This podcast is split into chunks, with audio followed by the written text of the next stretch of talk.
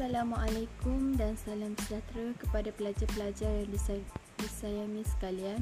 Rasanya sudah agak lama kita tidak bertemu disebabkan pandemik COVID-19 ini.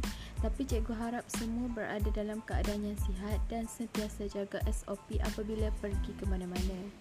Okey, baiklah kita teruskan agenda kita pada hari ini. Sebelum itu, uh, sebelum ini kita dah belajar tentang kata kerja beserta dengan jenis-jenis kata kerja. Hari ini cikgu akan ajar uh, kamu tentang kata nama. Uh, sebelum kita mendalami dengan lebih jelas lagi apa itu kata nama, cikgu nak jelaskan dahulu definisi kata nama bagi memudahkan anda memahami apa itu kata nama.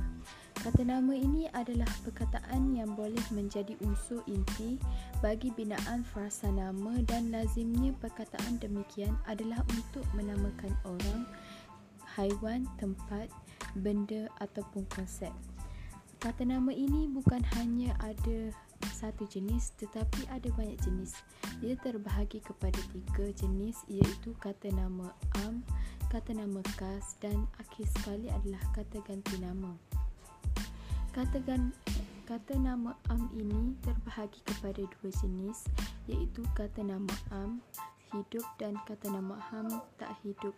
Manakala kata nama khas pula terbahagi kepada dua iaitu kata nama khas hidup dan kata nama khas tak hidup.